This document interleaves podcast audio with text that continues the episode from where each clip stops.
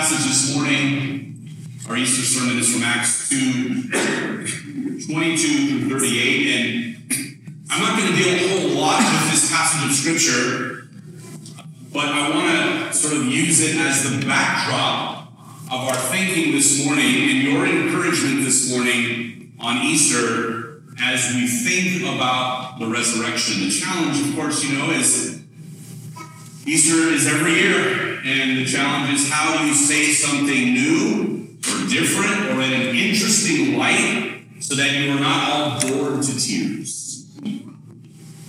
Now, in some way, it's okay that we talk about Christ, the birth of Christ every Christmas, and it doesn't have to be flashy and new.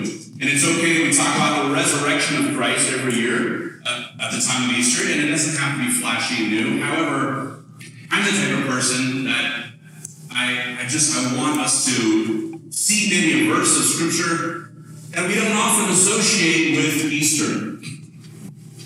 Acts 2 and 22, ending in verse 38, it ends actually on a statement about baptism. this is, for all intents and purposes, uh, the first sermon given for the New Testament church. It was given by Peter, the apostle, on the day of Pentecost.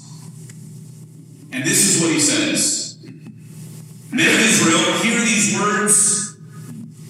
Jesus of Nazareth, a man attested to you by God with mighty works and wonders and signs that God did through him in your midst.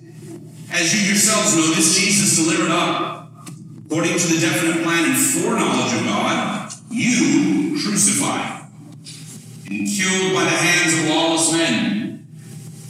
God raised him up, loosing the pains of death because it wasn't possible for him to be held by it. Death, that is. David, King David says concerning him, the Messiah, Jesus, I saw the Lord always before me, for he is at my right hand, that I may not be shaken. Therefore my heart was glad and my tongue rejoiced. My flesh also will dwell in hope.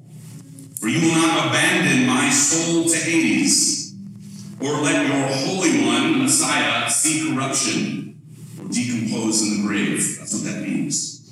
You have made known to me the paths of life. You will make me full of gladness with your presence.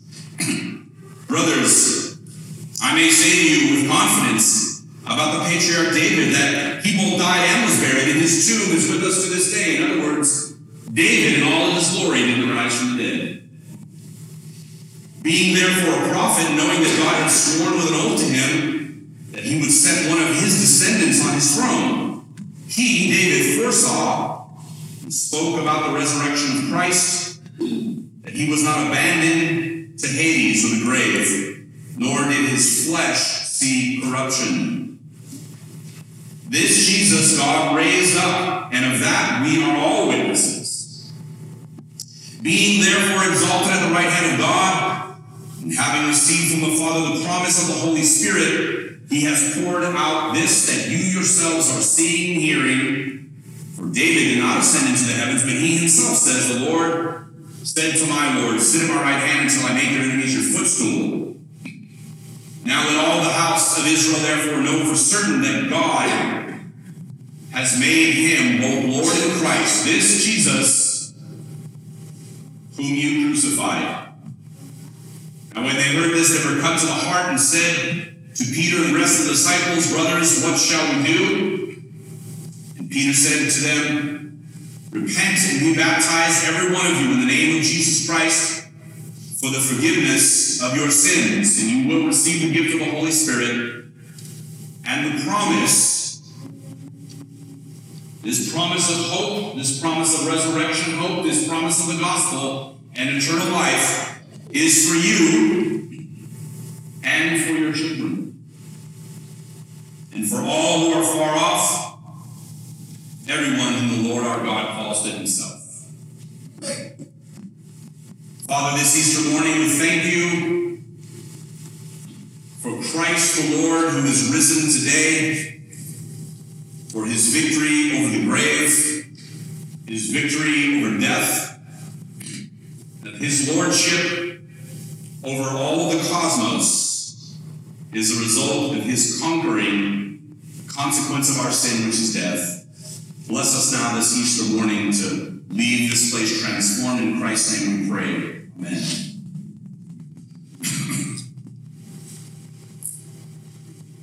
On November 13, 2003, we got a call from my brother's wife that um, he had stopped breathing and wasn't moving.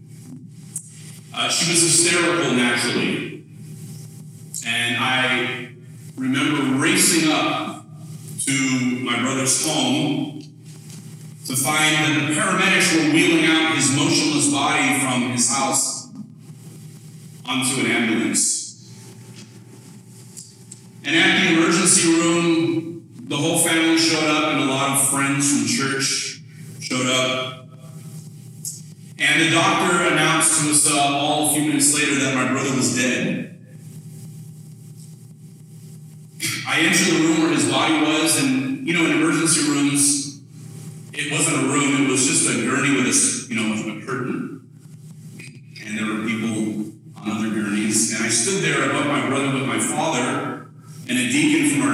was a very close friend. And there we were, the three of us, standing over, over my brother's lifeless body.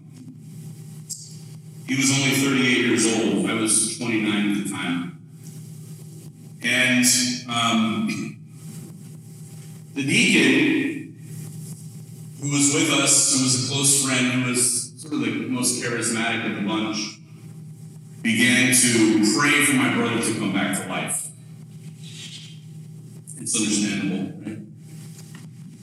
Um, and I closed my eyes, but I could not participate in that prayer because I knew my brother was gone. It was sort of a finality about it. My brother wasn't coming back, he was dead. He was gone from us. In the almost 20 years since my brother died, I wrestled many times with that prayer bring my brother back to life. And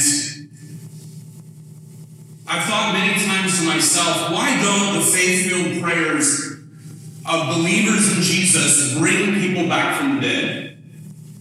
I mean, maybe it's happened in, in the 2,000 years since the resurrection. There are certainly stories, but clearly it's not the norm. And I would guess that it's never happened to anyone in here hasn't happened recently or it would make world news. I'm not talking about someone who would flatline for a moment and they came back. I mean someone who was good and dead. Why are we not able to do things like that when we have faith in the risen Lord? After all, Jesus did say to his disciples, Greater works will you do. You see the works that I do? You'll do greater works than these.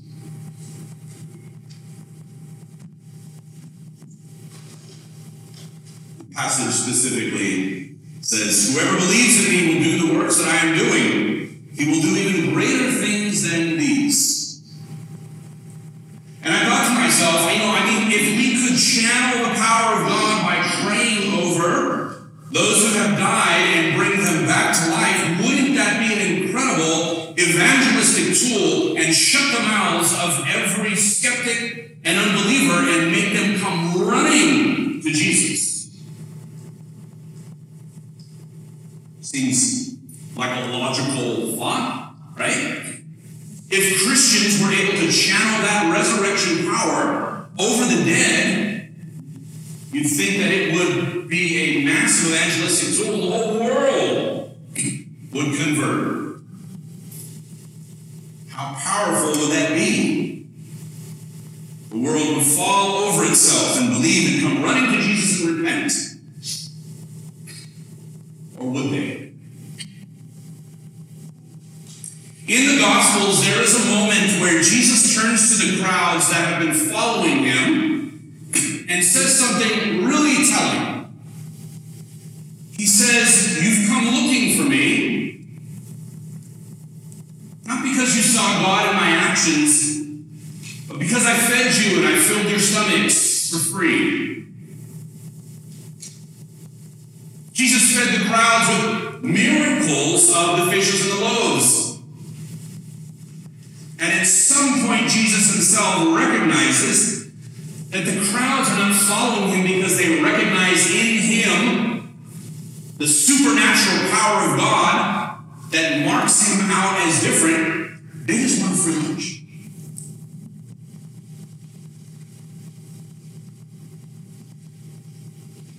The multitudes just wanted a free meal. And at some point, Jesus calls them out on it. Later, he told the Pharisees, It's only a wicked generation that requires a sign and a wonder and a miracle to believe.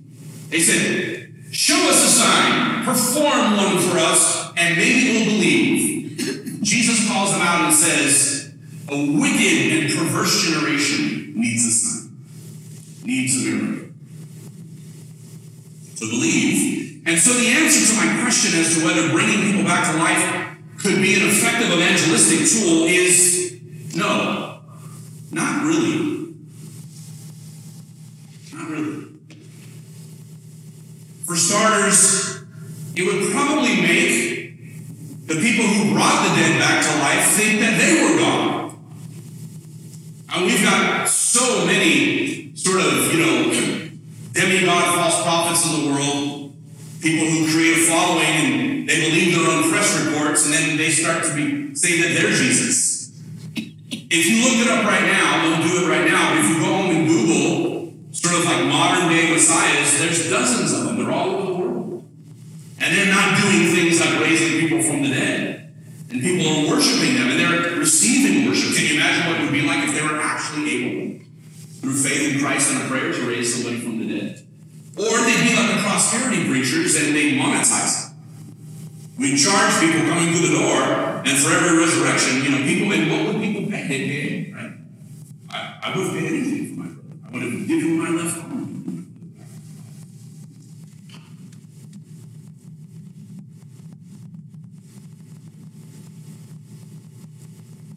But I look back and wonder if answering that deacon's prayer and raising my brother from the dead would have actually damaged my faith. After all, God never promises that we won't see death. Or he never promises that if anyone dies before a ripe old age, if their believing friends have enough faith, they can pray him back to life. No.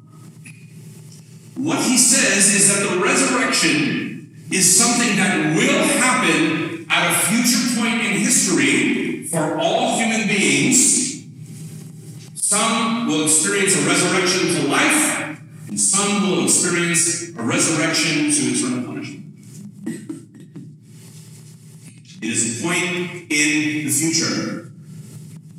Now, what made Jesus' resurrection so magnificent, so amazing, was that not that people didn't believe resurrection would one day happen at the end of history, but that someone in the middle of history rose, not to die again at the end of their life, like Lazarus and other people, but rose from the dead, who was good and dead. I'm not talking about, you know, a book. You know, here's the book I wrote, 20 Seconds in Heaven, because they flatlined for a nanosecond. I'm talking about someone who was really dead, good and dead, wrapped in grave clothes, buried in a tomb, verified to be dead. Several days had passed. In the middle of history, before the resurrection of all people,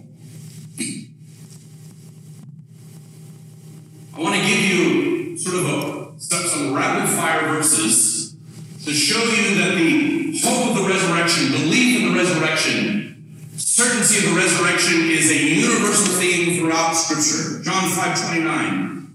It says, All who are in the graves will hear his voice and come out.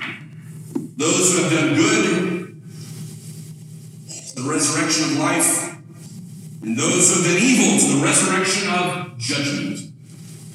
Daniel 12, 2. And many of those who sleep in in the dust of the earth shall awake some to everlasting life, some to shame and everlasting contempt.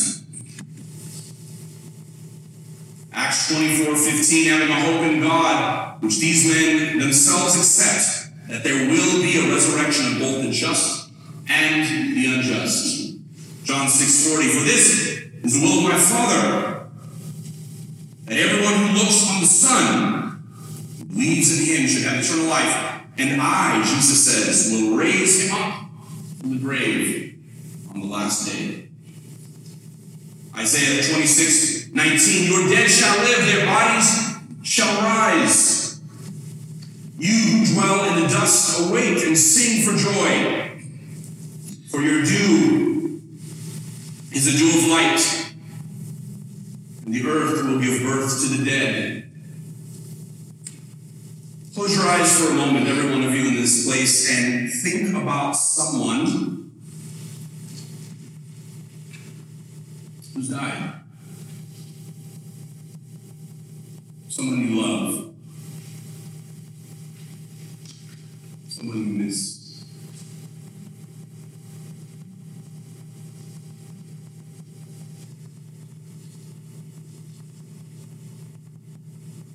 Think about your own family, children, yourself, your spouse.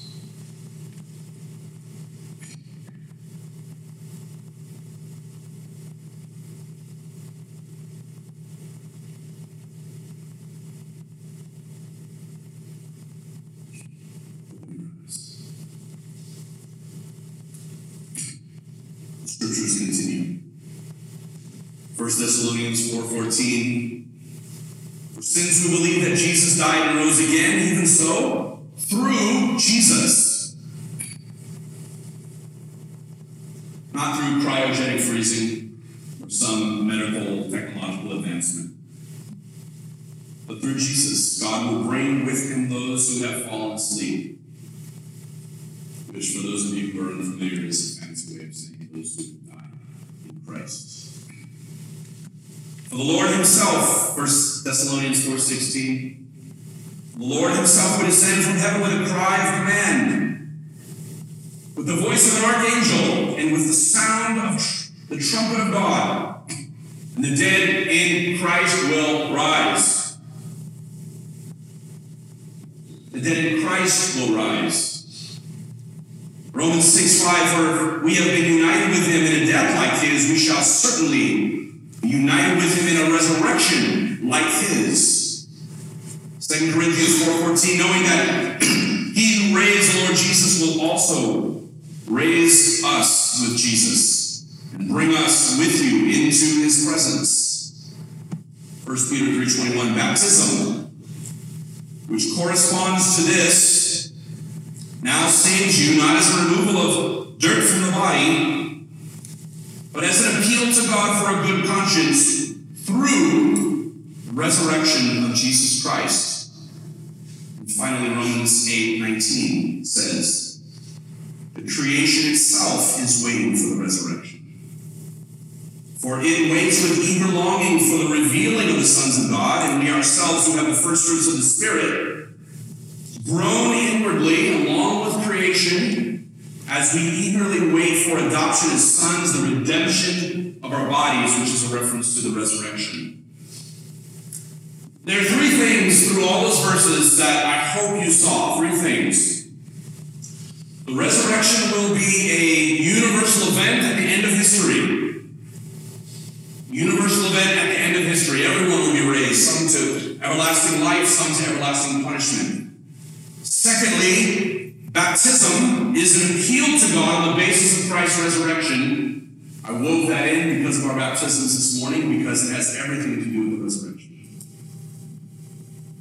And third, the resurrection will usher in a new creation. It will literally renew the cosmos. Creation is groaning, waiting for the resurrection. Because the creation itself, the cosmos itself, everything right now which is in a state of entropy, stars and supernovas getting ready to explode, will be reversed and renewed the resurrection.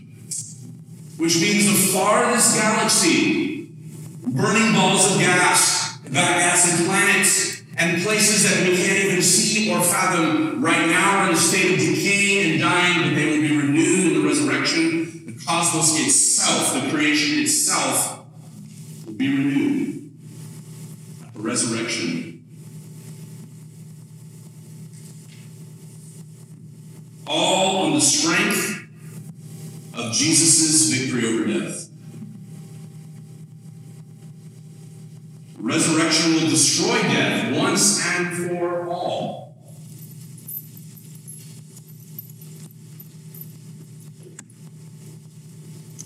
As Paul says, the last enemy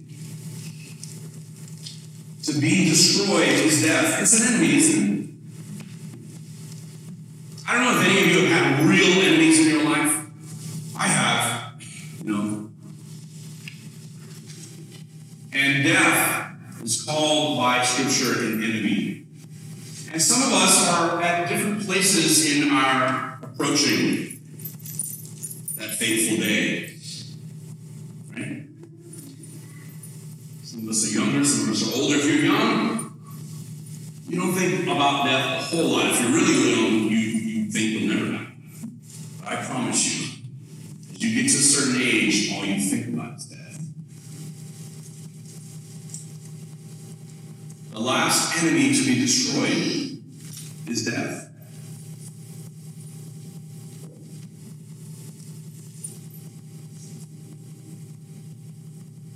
I've had dreams of my brother since he died. Not many, but just a couple.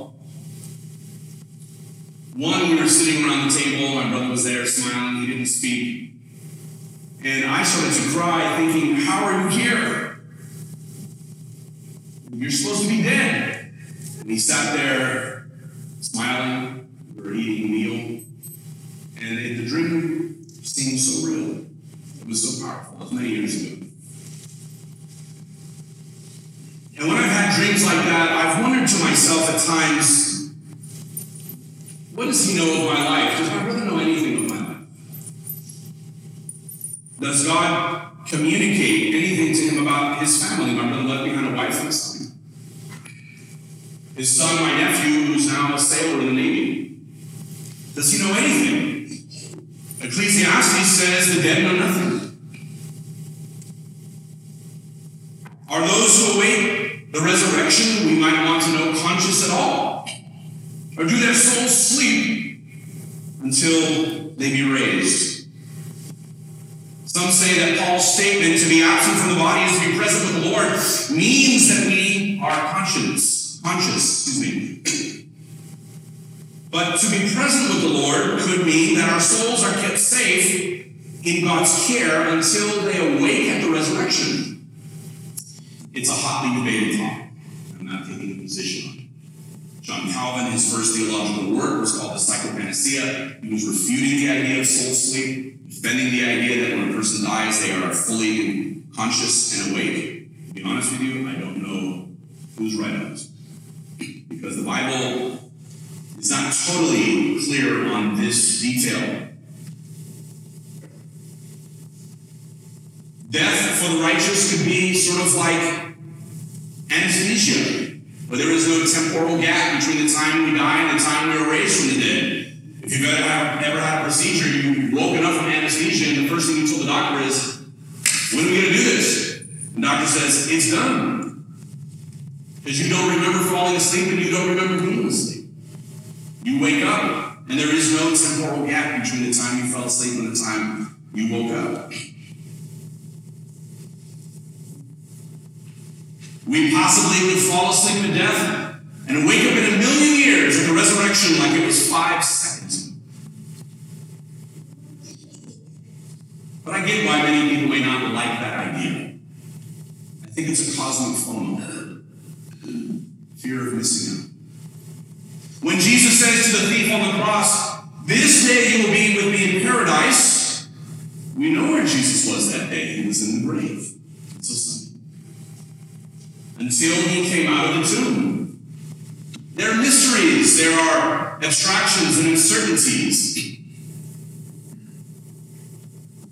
I think it is far less important to know exactly what happens in the intermediate state from the time we die to the resurrection, and it is far more important to have hope in the certainty that our bodies will not lie in the grave forever, but be raised up and brought out of the grave.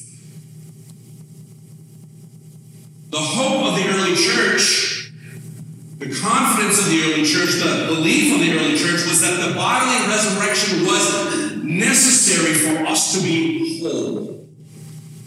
Whatever level of consciousness we have or don't have as we await the resurrection, we are not whole unless our bodies are raised and transformed the resurrection. So, what does this all mean for us, for our lives? What does it mean for our living? What does it mean for you? It means that we can live courageously. We don't fear what man can do to us. In troubles, we await God's vindication and entrust ourselves to Him who judges justly. Because Jesus conquered death, Nothing can keep us from joining him at God's right hand. We live courageously by laying hold of God's power by faith, faith that unites us to him. Because one day there will be no more death. We close with this statement at the end of John Donne's poem. One short sleep past, we wake eternally, and death shall be no more. Death, thou shalt die. Father, thank you for the hope of the resurrection, which we celebrate on this Easter morning, confidence which we have and which we need to have as each one of us face down our own mortality, our own weakness and frailty, our own physical weakness.